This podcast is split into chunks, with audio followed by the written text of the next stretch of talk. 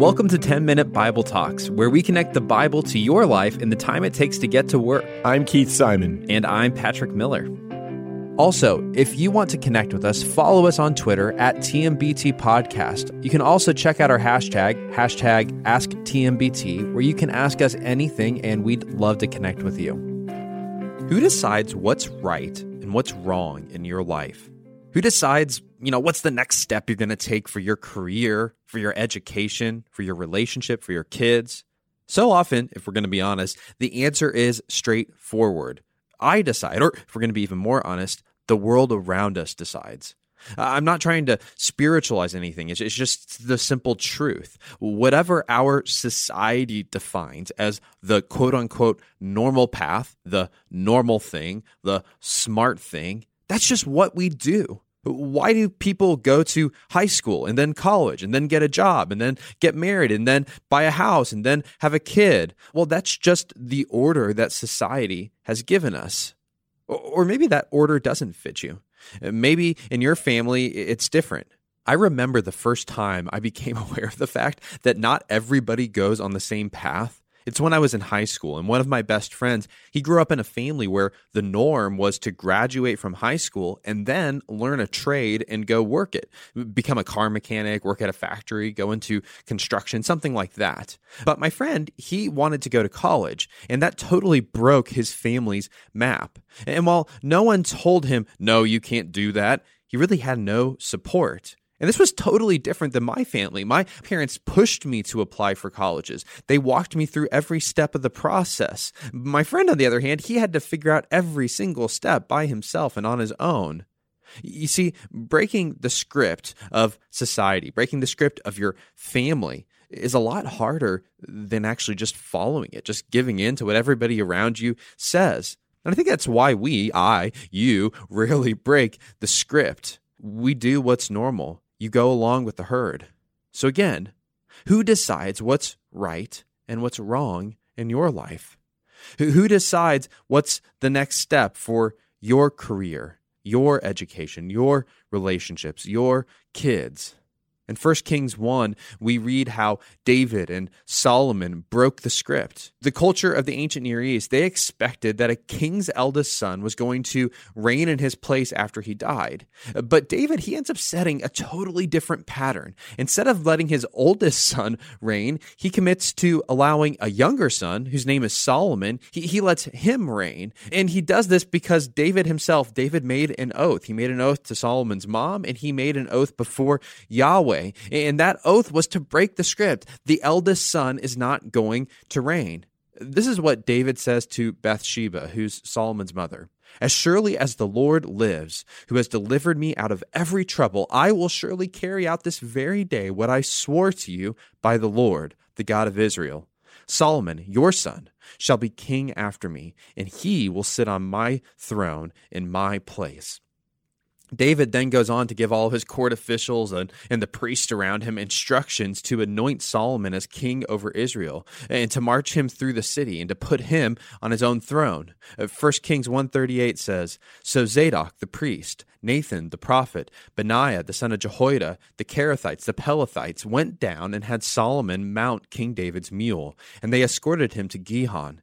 Zadok the priest took the horn of oil from the sacred tent and anointed Solomon. Then they sounded the trumpet, and all the people shouted, Long live King Solomon! And all the people went up after him, playing pipes and rejoicing greatly, so that the ground shook with the sound. Solomon takes David's throne. It breaks the script. Everybody would have expected David's elder son to be the one who ruled. When Solomon comes before David, the author tells us that David bows down and he worships God for faithfully putting one of his own sons on the throne. Now you have to understand, this was great news for David, great news for Solomon, but this wasn't great news for everybody who was following the script. Everybody who thought that the eldest son should be king. David's eldest son, his name was Adonijah. And at the exact same time, Adonijah is trying to make himself king without David's input, without Yahweh's approval. Adonijah says, Look, I'm following the script. This is what all societies expect. I'm supposed to be king. I am taking what I expect as my own. And I think on one level, if you're like me, you're probably tempted to feel bad for Adonijah. I mean, poor guy. He didn't get what he deserved.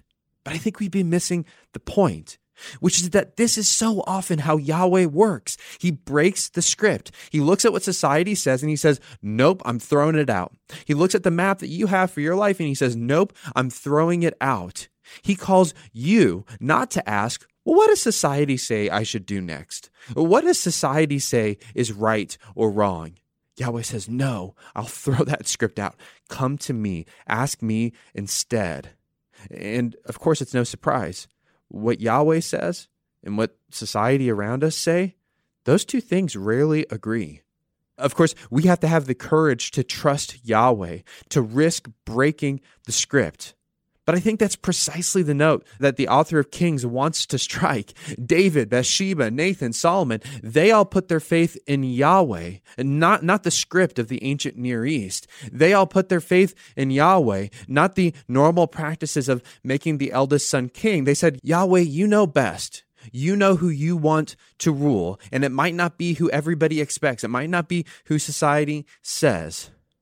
And all of this highlights a key question that runs throughout the story of Solomon's life, sometimes in a good way, a lot of times in a bad way. It's this who is really king in your life? Who really decides for you what's right, what's wrong, what's next? Is it going to be yourself? Is it going to be society and the world around you? Or is it going to be King Yahweh? Right now, look at your life. Who is really king over your life. I know the, the last year has been disheartening. Maybe that's the nature of any year that's rattled by a pandemic, an election, and a crazy amount of, of protests. But it's really pulled the mask off of so many of us, where we've had to ask ourselves this question Is Jesus my king or is someone else? Am I following Jesus because at least at one point it looked cool and it fit in well with society and now maybe I'm walking away from it because Jesus is less cool and society's going a different direction? Uh, does Jesus determine my view of right and wrong or does my favorite news outlet determine my view of right and wrong? Uh, does Jesus' pattern of life, his call to love your enemy, his call to be nonviolent, is that determining your way of life, your vision of love and justice and mercy and goodness? Or are you bashing your enemies, calling them names, and justifying destructive violence against others or their property? On a more personal level, I think it's been easy over the last year just to kind of hide out. We've seen each other less, and so it's easy to let bad habits grow. We've become shorter with friends, more gossipy, more unkind, impatient with our kids. We've maybe even grown distant from our spouse. And all of these changes in our life, they are begging a question Who is king in your life? Are you going to follow the script that society gives you? Are you going to follow the script that your political party gives you? Will you follow the script that social media gives you? Uh, will you follow the script that says, well, my friends in grad school all say it's cool? Or, hey, my friends in work, I'll, I'll do it. Or, hey, all the other moms agree with this. One of my favorite musicals is Hamilton. And probably my favorite song in the musical is The World Turned Upside Down. And I think a lot of people who listen to Hamilton don't realize it, but that's actually a real song and it's rooted in real history. During the English Revolution in the 1600s, when they kicked out the king for a brief period of time, they sung that song as the king was on his way out. The world turned upside down. It was sung in the streets. And that was actually, interestingly, probably taken from the book of Acts. You see, in the book of Acts, when the apostles are preaching that Jesus is king and that Caesar isn't king, people say to the apostles that these are the men who are what? Turning the world upside down. Of course, the truth is that they were actually turning the world right side up.